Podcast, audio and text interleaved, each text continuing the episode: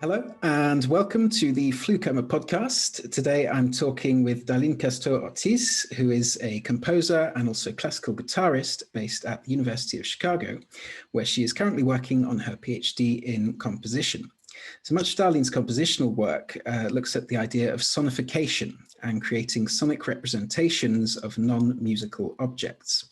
Her work has been performed and commissioned by many different ensembles, such as the Spectral Quartet, the Running Flutes, and the Salty Cricket Composers Collective, to name but a few.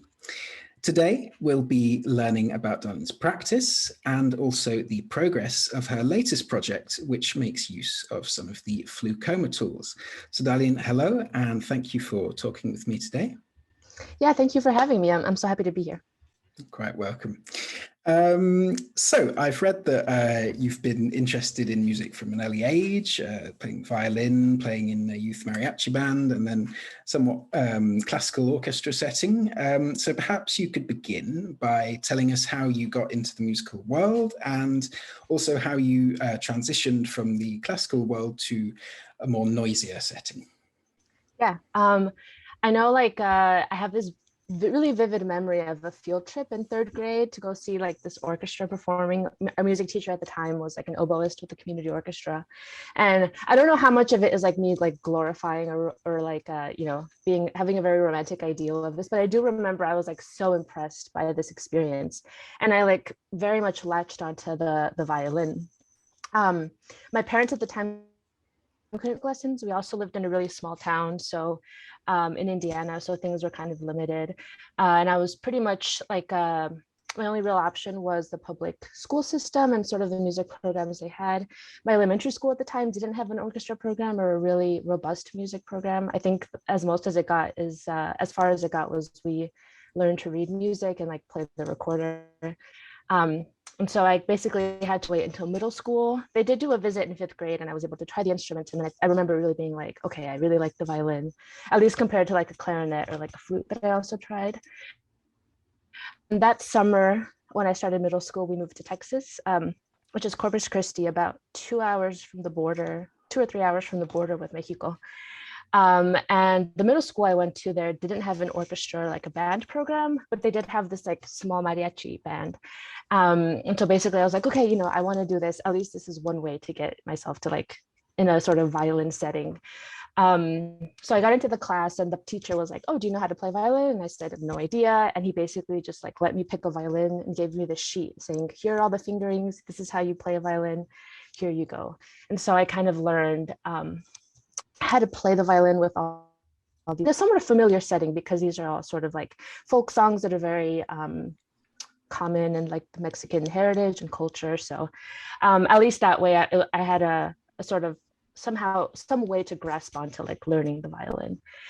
Um, my mom worked as a for the school district as like a lunch lady. And so she was actually able to transfer me to the school where she worked. And they had, had an orchestra program there. Mm-hmm. And so for the next two years, I was um, I was in, the, in the, the orchestra there and had a great time. I had this really cool teacher. He would like, he was so he would dress up like in a in a suit for every, every day for class, and he um, he was so proper, and it was it was a lot of fun. Um, and I have kind of this like vague snippet of like um, snippet of a memory of like composing some like violin melodies like in eighth grade. Um, but I think that was like maybe like the earliest I ever sort of did. Um, and then for high school, we moved to Utah, and um, the school I was assigned to didn't have an orchestra program. It was very bad luck um, on my end, but luckily my mom heard, I think it was like a radio um, announcement that there was this um, free charter high school for the performing arts in the in the city. And so she was like, okay, you know, if you really want to do this, let's go enroll you. I think I only went to like the other school for like one day, and then the next day I was enrolled at the um, performing arts high school. And so I took all my classes at, uh, all my core classes like science and math at um, the high school where we were based. And then um, all my electives were part of this sort of charter performing arts high school. And so I took two years of, of uh, music theory. Um, and then they had a composition class that I started taking in tenth grade. And I kind of repeated that class um, all through my senior year. The first year was kind of when we got this like uh, instruction on form and sort of what to do with melody. and how to work with harmony. It was really, it was taught by the same teacher who taught theory. So um, it was very sort of um, interlocked with the things we learned in the theory class. So um, we also did composing in the theory class. Um, and then when you repeated the class, it was kind of more of a free-for-all. Um, you know, the class kind of divided into those who had taken it already and those who hadn't. And so we kind of formed our own groups and had some working time in that class, and the teacher would come around and give us feedback, and we would give each other feedback. So yeah, I had a good three years of just kind of having this class where I could compose. Um, and I think at least sort of um, caught my attention more than the violin. Um, that teacher also was uh, leading a, a classical guitar ensemble class. And so I really wanted to take another class with him because I had to fill up my electives. And that's kind of when I started moving over to the classical guitar, because it was, um, it's just a, an instrument capable of more polyphony. And there's so much more color possibilities with it at the time than with violin, I thought, even though, you know, they both have their merits. Um, and so yeah, I, I kind of had that sort of classical guitar training where it's important, and there's also the, a bit of a noisy element with like some of the rasguedo strums. So I think that kind of got me thinking about noise, or about at least um, parameters of music outside of just pitch. And then uh, in my theory class, we started talking about um, serialism and sort of um, set theory, and that really piqued my interest in dissonance, which is a very sort of tame version of noise, kind of. So I think I always had that like in the background. And, and we also took, you know, like the music appreciation class where we, you know, um, were introduced to George Crumb and Penderecki's, you know, Threnody for the Victims of Hiroshima. And so, yeah, I kind of like, the more I got that sort of world, I was like, oh, I really, really am enjoying this. This is kind of where I want to go. Um, and then it wasn't until um, I got to my undergrad, um, in my second year, that we took, um, we had to take a music technology class and then a an electronic composition class, where I actually um, was like exposed to all these tools that I could finally use. And I was like, oh, okay, this is like really expanding my vocabulary for what I want to do. And that's kind of when I really latched on to sort of um, doing more noisier things, or being more interested in exploring noisier textures and noisier techniques. So it's so you you had to take uh, music technology as part of your course in undergrad. Yeah, that's interesting, because uh, yeah, where I did my undergrad, it was an option that you could do if you were interested. Yeah, so yeah, it sounds like you were really on that musical path from a very young age, and it sounds like your parents were quite supportive of that of that as well. Yeah, yeah. My mom was incredible. She like she was really she was really on it, and she did whatever she could to like really really support that. Yeah, yeah, that's great to hear. Um so uh you've written that um sonification is a big interest in uh, for your compositional work, and the idea of uh, musical translations.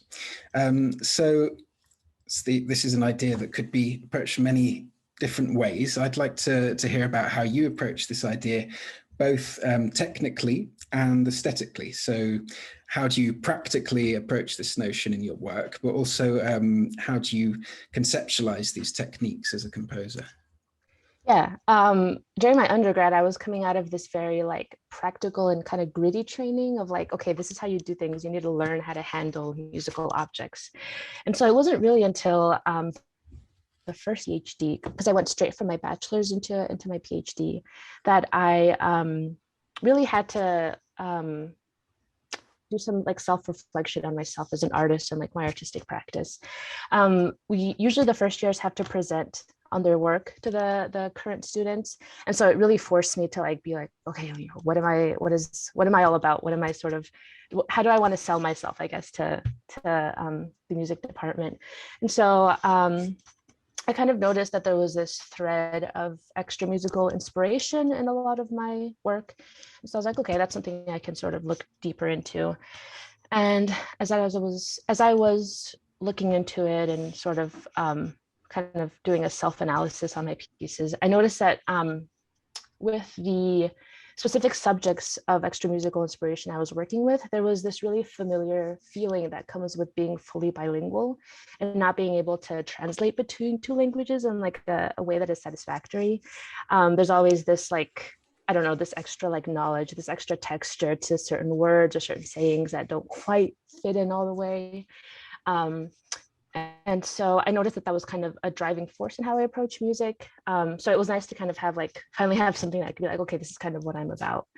And so a lot of the ways that I noticed that I kind of did that um, and continued to do that is um, mostly by just mapping um, thing, uh, sort of like elements of the extra musical um, subjects that I'm working with onto like their musical equivalents, which of course is like filtered through my own sort of interpretation. Um, some of it is very sort of one-to-one kind of uh, self-explanatory. Some of it is more subtle, kind of like, of course, dealing with more interpretation. Um, but in this mapping, I kind of try to create a shared vocabulary or almost like a table of translation between the extra musical and the sort of musical objects that I wanted to work with. So one uh, piece that really comes to mind is Desmoronamiento, which uh, in Spanish means it's like a crumbling. And um, I mean, I grew up bilingual, and so at home we just speak Spanish. My parents are from Mexico, and then um, all of education and schooling and the music world I was sort of engrossed in was all in English, and so these two worlds, like sort of explaining things to my mom, because I, I, to this day, I kind of only speak to her in Spanish, is like, it's so, it's so hard for me to find that, um, the words in Spanish. And then equally, like when talking about my home life, it's so hard to sometimes find those words in English to sort of describe that. And so um, sometimes I'll like hear words in Spanish that I maybe wasn't exposed to, and they'll like, they'll just sound so rich to me because they're, you know, Um, they're in a new sort of context. And this word was one of those. And so I thought, okay, like well, as, as soon as I heard it, it was like, I feel like I hear like crumbling concrete and like all this like dusty granular stuff. Um, and so that was just like a more um, sort of subtle interpretive, interpret uh, like interpretation um, sort of through my ears of what that was like. So I just basically deconstructed what goes into creating a flute sound with air noises, um, and sort of the difference between uh, the sort of like spectrum between the noisiness of the air pushing through, resulting into the final sort of pitch state, and everything in between. Um, I have another piece that's more of direct in that um, in that goal called All at Once, which is actually for a flute choir for twelve flutes. Is amazing. Sounds like a big organ. Um, and I based that on this kind of, um, it was, I wanted to like, do like a minimalism study, I guess. This was like back in, in like my junior year of undergrad. And um, I wanted to kind of do minimalism, but kind of do it in a way that was interesting to me. And so I thought, you know, it would, the sort of slower changing texture and sort of nature of minimalism would um, be a great medium to translate the experience of seeing a painting, um, because it's all kind of there, and then you can sort of zoom into different sections. And so I had the orchestra choir basically playing this huge block of texture, and then I would kind of pull um, lines out of it. And so that was a very um, kind of one-to-one, um, easier sort of translation or mapping. Um, Uh, I also have a wind quintet that actually hasn't been performed to this day, but it's it's called lienzos, which is like a means a canvas in Spanish. And each movement was based on a painting or a sculpture. And so um, I mapped a lot of um, density, like the sort of dense. Uh, one is a sculpture that's basically just like electric tape. That's kind of like um, almost mimicking these like three-dimensional ink splatters. And so there are these nodes of like density, and then these kind of things that come out like spider webs. And so I took, um, I kind of just kind of flattened that through time, where I have these like dense blocks, and then I have these sort of wispier things coming out of those blocks. So that of course was also uh, a more one-to-one um, sort of mapping. Um, Another it's like for uh, snare drum trio, um, palomitas, which means um, actually it's a word that has three meanings. It means doves, it means firecrackers, and it means popcorn. And so I was really leaning into like the sound worlds of all of those words um, uh, in Spanish. So like soft rustling of dove wings, and like the popping of popcorn, the dry sort of popping of popcorn, and then this like louder firecracker Um, uh, popping with with the snare drums. And then one of the more um, uh, recent pieces I did was Blend for string quartet and percussion. And this was definitely much more of a um, transliteration, I guess I would say.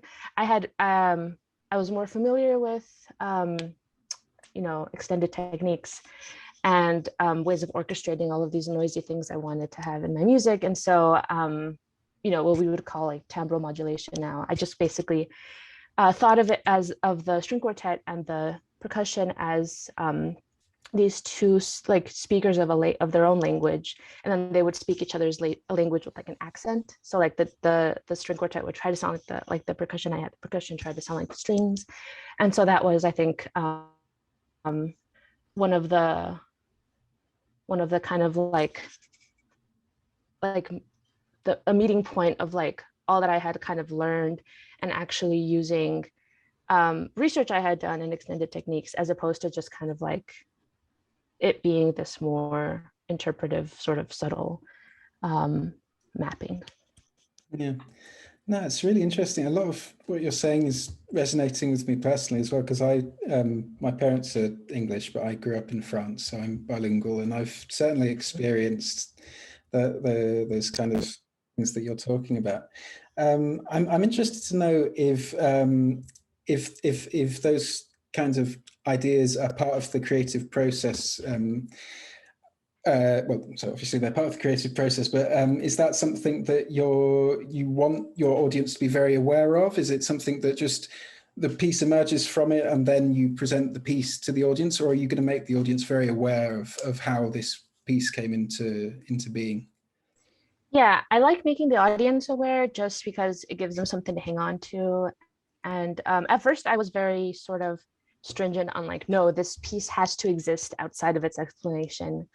Um, and to, and I think that has, you know, some merit to a certain extent for some people, but I think I really enjoy, you know, giving really some like uh, immersing people in this sort of world and where I'm coming from. And, you know, at the end of the day, music is just how we our lives, our experiences and our tastes. And, you know, why not give them something to su supplement, you know, how you, how you work and what you want the outcome to be.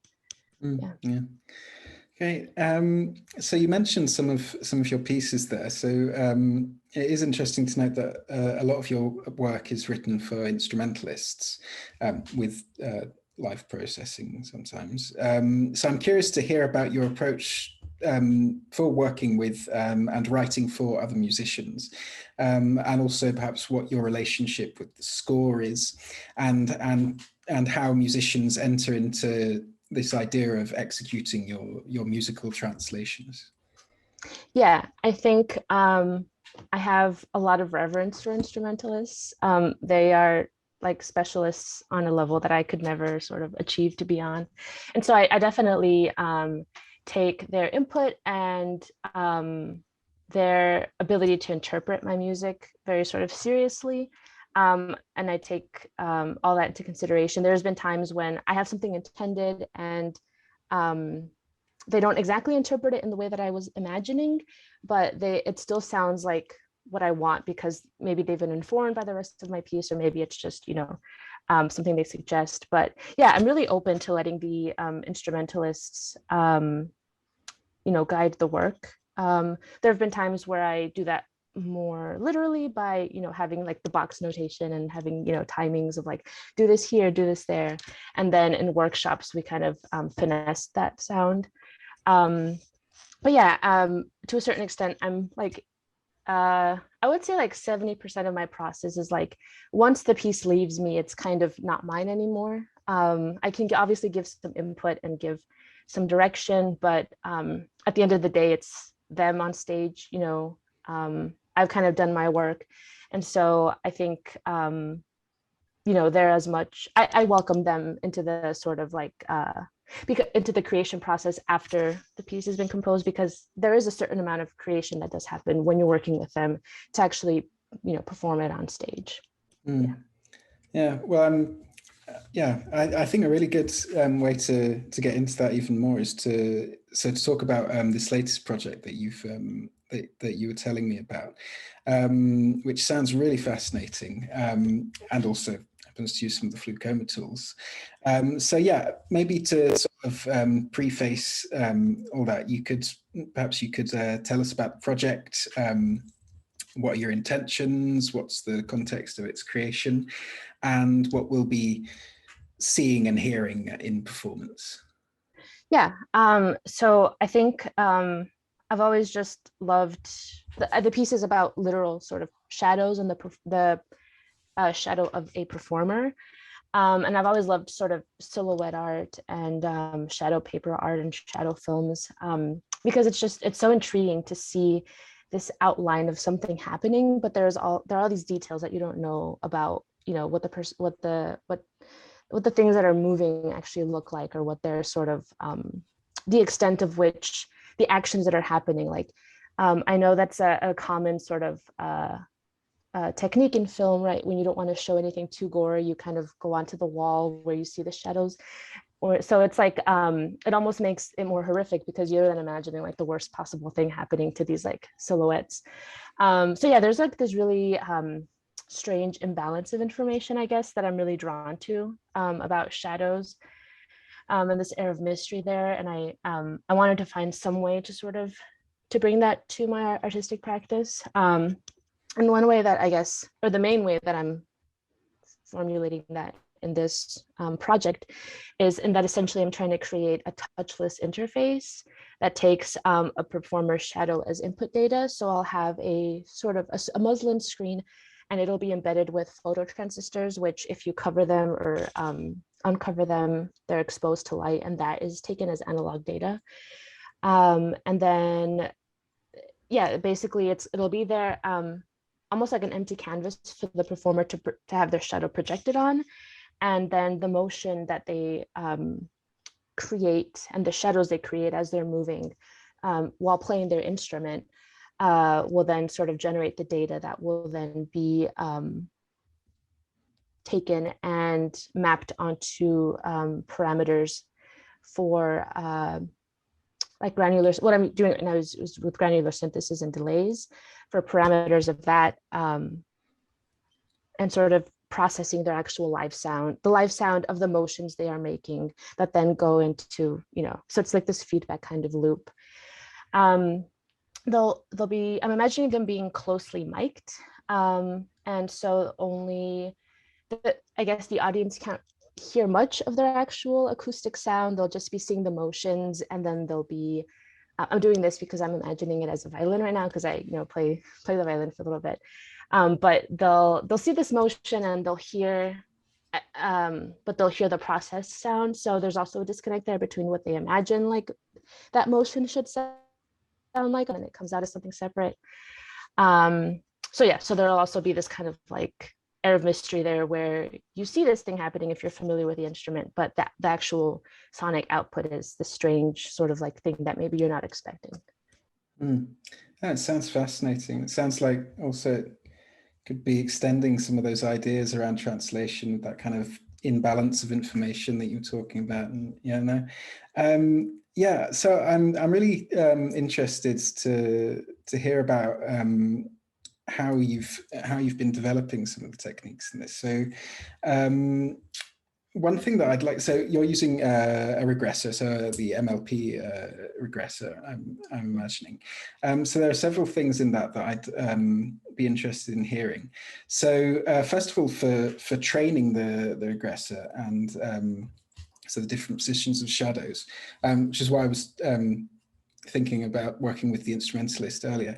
Um, how, how have you gone about training the regressor? Have you been working with the person that's going to be performing the piece, um, or have you been standing yourself in front? Um, have you, and also I, I assume that this muslin screen um, is going to be quite a big kind of difficult interface to, to move around and stuff. Have, have you got that set up um, in the studio? Are you working with that? How, how's, how's that process been happening? Yeah, I actually, I had this idea at the kind of, before, a little bit before the pandemic, so I was limited in, in studio space. So I didn't really get a chance to actually get it working, up and working until fairly recently. Um, but yeah, I, I'm sort of, um, it's not quite, uh, at least for this first iteration, the um, the photo transistors aren't quite spread out, and like they're kind of contained to the performer's outline. And so as they kind of move within and without of that space, that is then kind of what I'm working with now, at least to keep it manageable.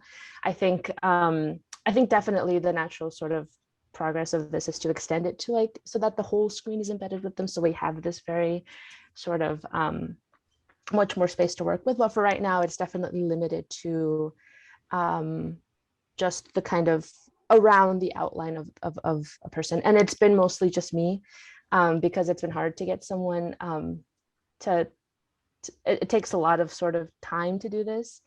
And so it's basically just been me with like a pedal trying to like, you know, um, I think there's like a, you, you just send a bang object like to the, to the aggressor and it like saves the setting um, that you want with the laptop um, up there. So yeah, it's been, it's been a little bit, it's kind of like chasing your own tail, I guess, because you, you can't move, but then you also have to like adjust the parameters and things. So yeah, um, but I think that's kind of just the, the, the a sort of temporary stage because just because it takes so much time to, to work with someone else. Um, eventually I do, once I get a handle of like, okay, these are the sort of the parameters that I want to set with the shadow. Um, I'll then obviously ask someone to sort of come in and um, be the actual model for that. And then I'll be at the helm sort of controlling it a bit more. Um, but yeah, yeah, right now it's mostly just been me yeah, basically chasing my own tail. Yeah, and and so how do you, um... how does the process of, of so you say that it's uh, controlling a, mainly a granulator patch, is that correct? A granulator patch and a delay, yeah. Right, okay. And so um, are you mapping all of the parameters in those patches? Uh, and and how how do you how do you go about the training process? Do you do you set up um, a parameter space that uh, that is interesting for you and then map it uh, perhaps to an extreme position and then do another and then kind of see those intermediate spaces, or do you tend to do lots and lots of data? Because um, there's lots of different approaches to it. Yeah, I think I definitely start with the sound. So I think about what gesture is necessary for a sound that I'm interested in. And so like, if I want to do some like um, sort of rolling the bow back and forth in this position, then I'll kind of see, um, first I'll, I'll set the parameters of the patch of the granular and the delay patch to a sound that I want. And then, um, or at least the sort of processing that I want on that sound. And then I'll go and see what the actual uh, analog data is of that sort of position. Um, and then, you know, set it in place as, um, as like a boundary of like, okay, when I'm here, I want it to sound like this. And then maybe when I move away from it, I want it to be, um, say like, I want the density to be maximum here. And then when I'm here, I want it to be a little bit less for the granular. Um, patch. Um, I'll set those two, and then everything in between, I'm relying on the regressor to sort of map um, that. Maybe I'll do something, um, if that doesn't work and I'm having a lot of like stuff in between that I don't like the sound of, maybe I'll sort of stop halfway and then go like that and sort of give it more uh, fidelity and more definition. But yeah, essentially it's just starting with sound, sort of like stop motioning myself in different positions of like what goes into making that sound, and then setting the parameters, and then finally be, having those be kind of my boundaries.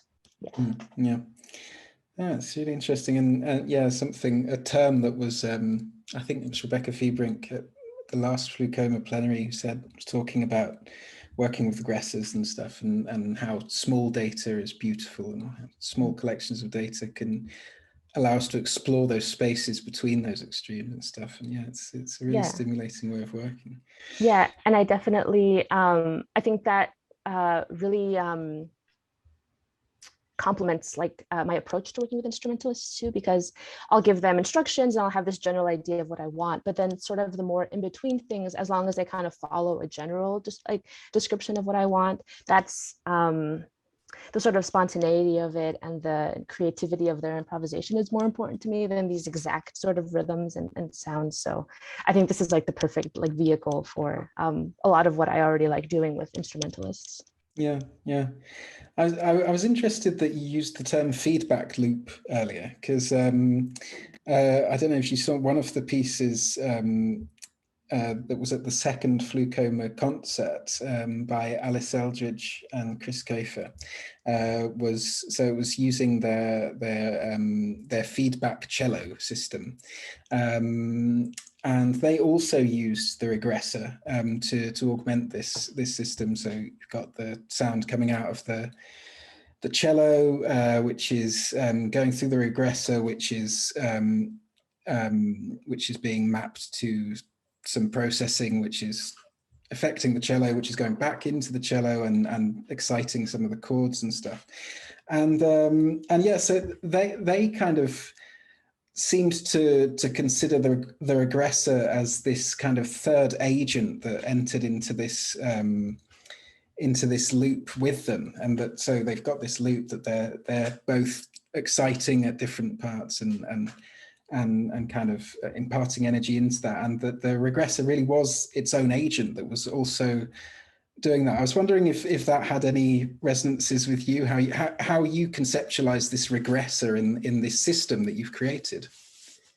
Yeah, it definitely feels like, um, be, just because of the nature of how I approach working with instrumentalists and like them, these sort of extremes of, in, of instructions, and then they can do like, you know, smaller individual things in between. It does feel like the regressor is another instrumentalist that I'm working with. Um, uh, and they kind of sort of feed into each other. Um, and it's almost like a duet, I guess they're playing um, with each other. So yeah, I definitely see the regressor as another sort of instrumentalist that um, perhaps I have more control over because I'm, you know, I can set, uh, I can define it a bit more, and um, and I can sort of control its feedback maybe in a way that I wouldn't with an instrumentalist, or in a way maybe I would be intimidated to with an instrumentalist.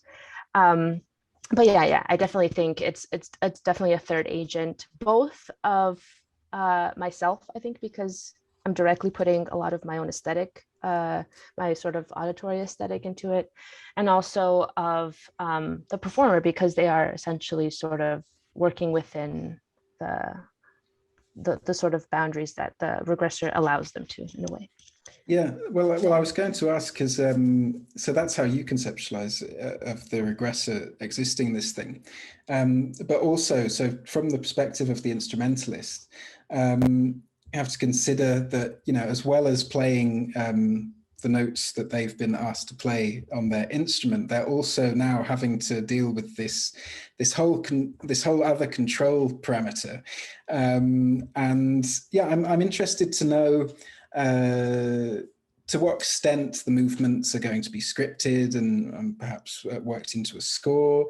Um, are you are you asking uh, the instrumentalist the instrumentalist very precisely um, to to move to certain positions? Um, is this all happening despite them? Um, is it another instrument that they're asked to play simultaneously, or are you proposing this as an extension to their instrument?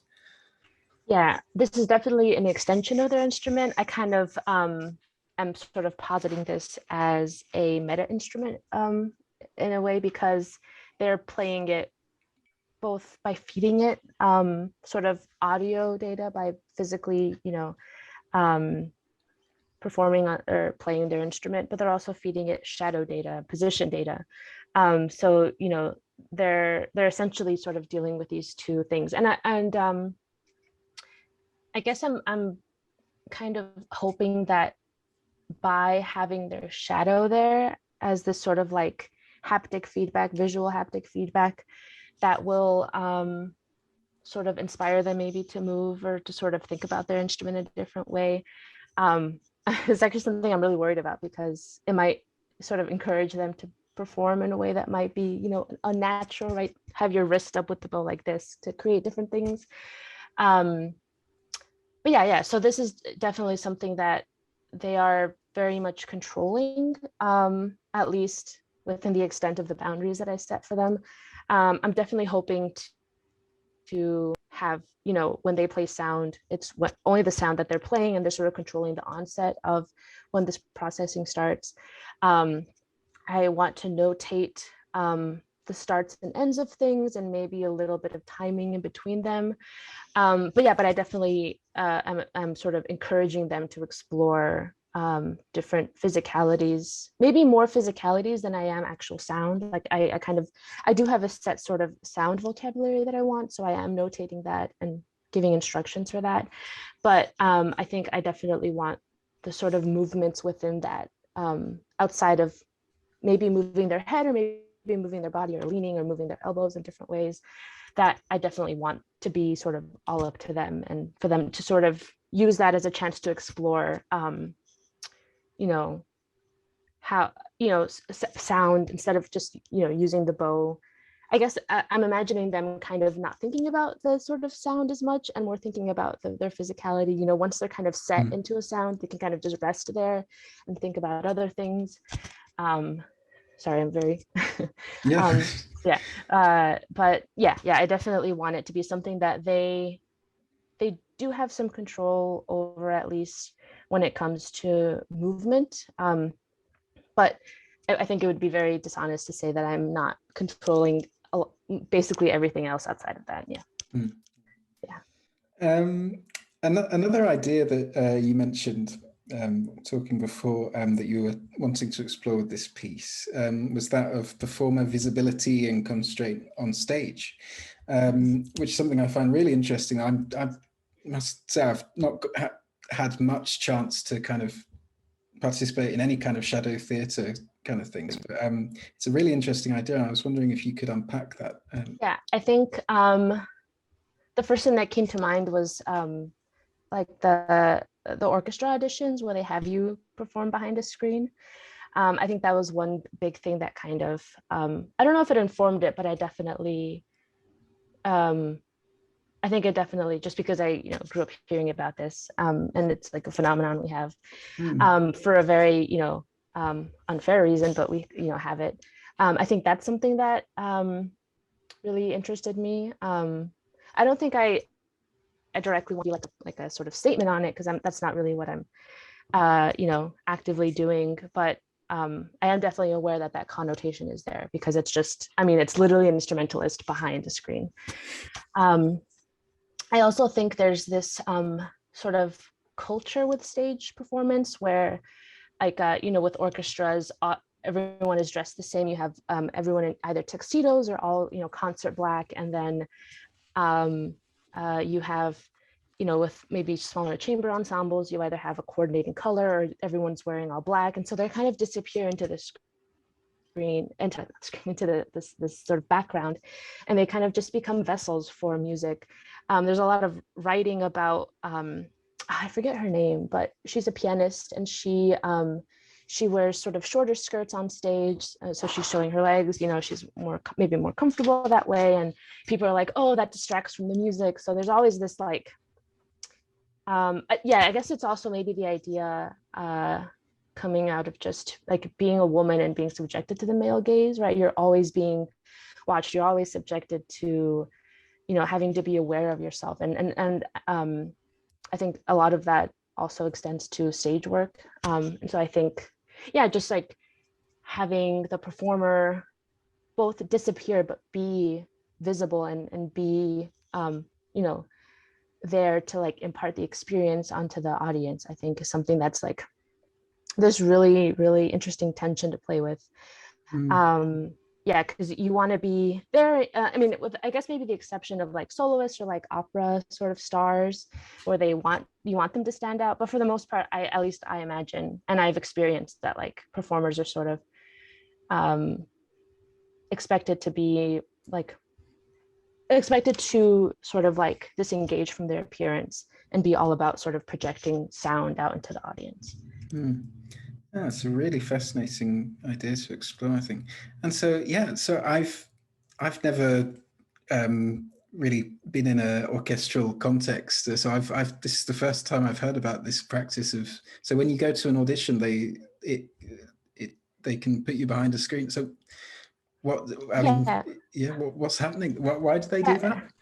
So it was for a time to avoid uh, gender discrimination. Right. Um, and I think I heard rumor. I, Um, rumors of like going to the extent of even having to put carpet down so that the jury wouldn't hear high heels um, mm. clicking on, on the, yeah. So it's, I think this, um, I think it was like an initiative brought on to, um, you know, even out the sort of like uh, gender disparity of um, orchestras, you know, mostly favoring uh, male or cis, cis white male um, sort of performers.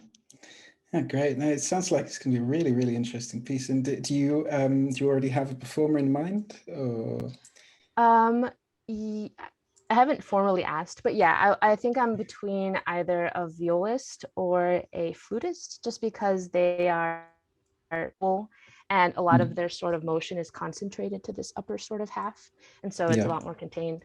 Um, I think it'd be harder to do with a seated instrumental. I guess it could be done, but it just, um, I think, at least for right now, you know, this sort of first iteration, first run, I definitely see it for uh, a flutist or violist. Yeah. Mm-hmm.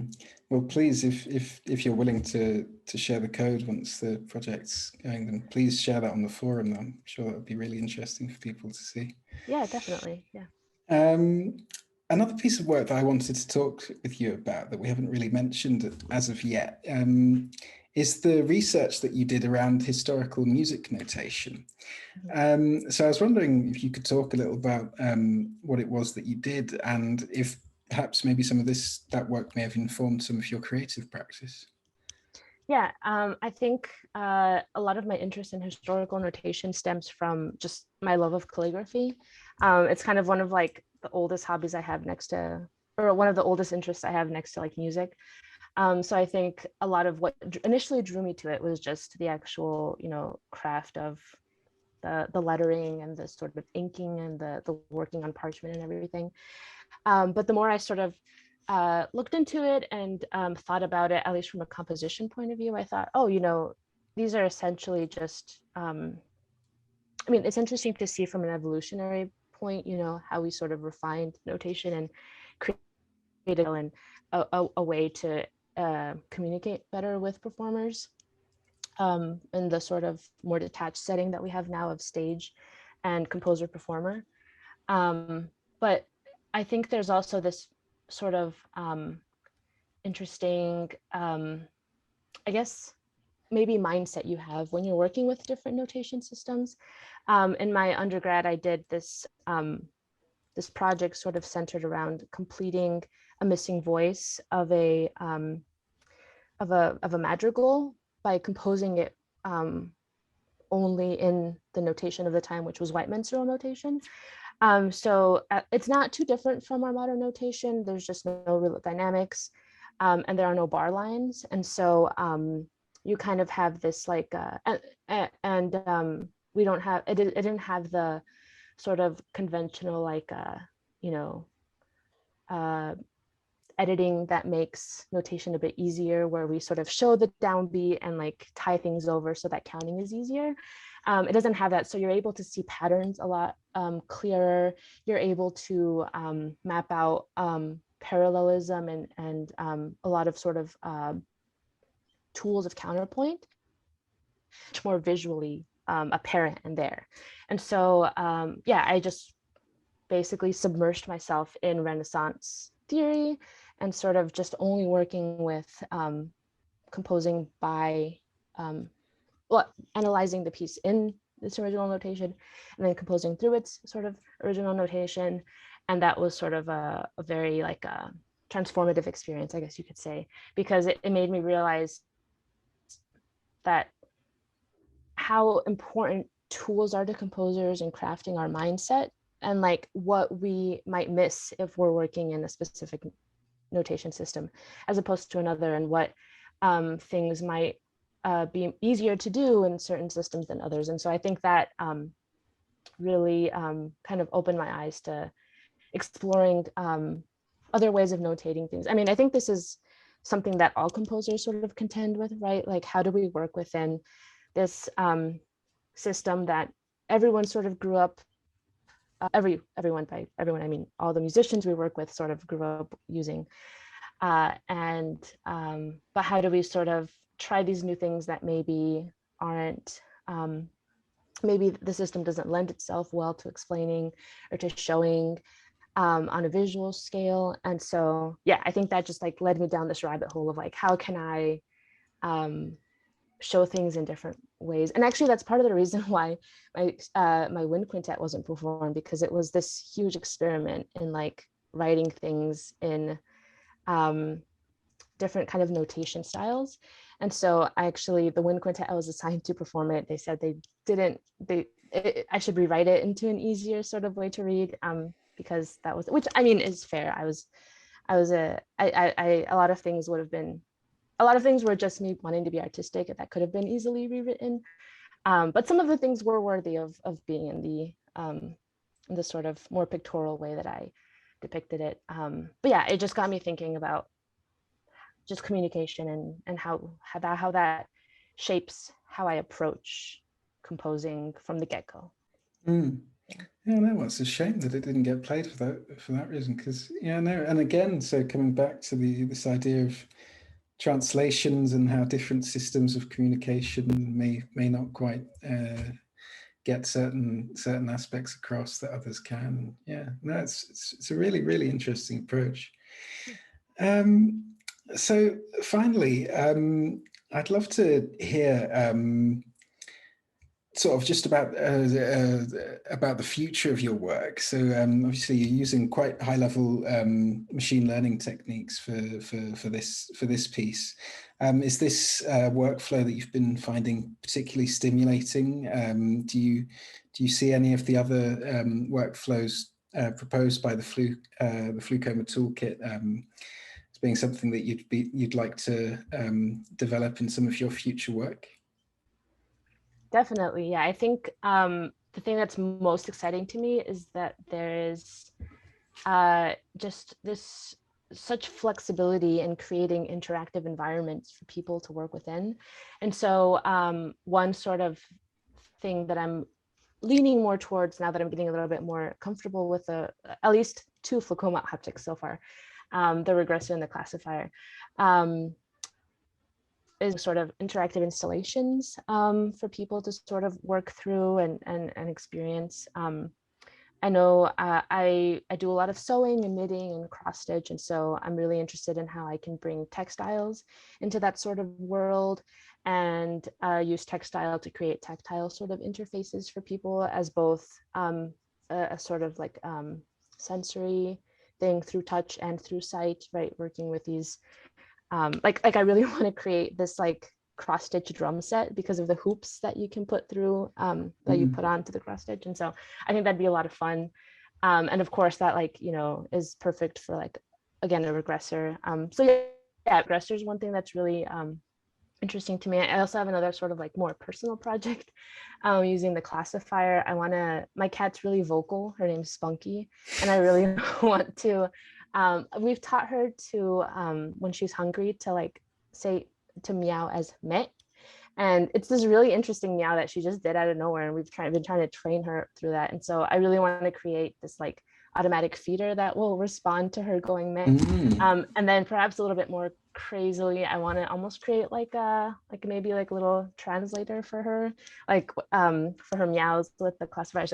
So I think like, um, Uh, you know, both like personal, fun, wacky things, and and and more sort of serious um, artistic pieces. Yeah. Yeah. Well, showing the scope of what some of these things can do. Yeah.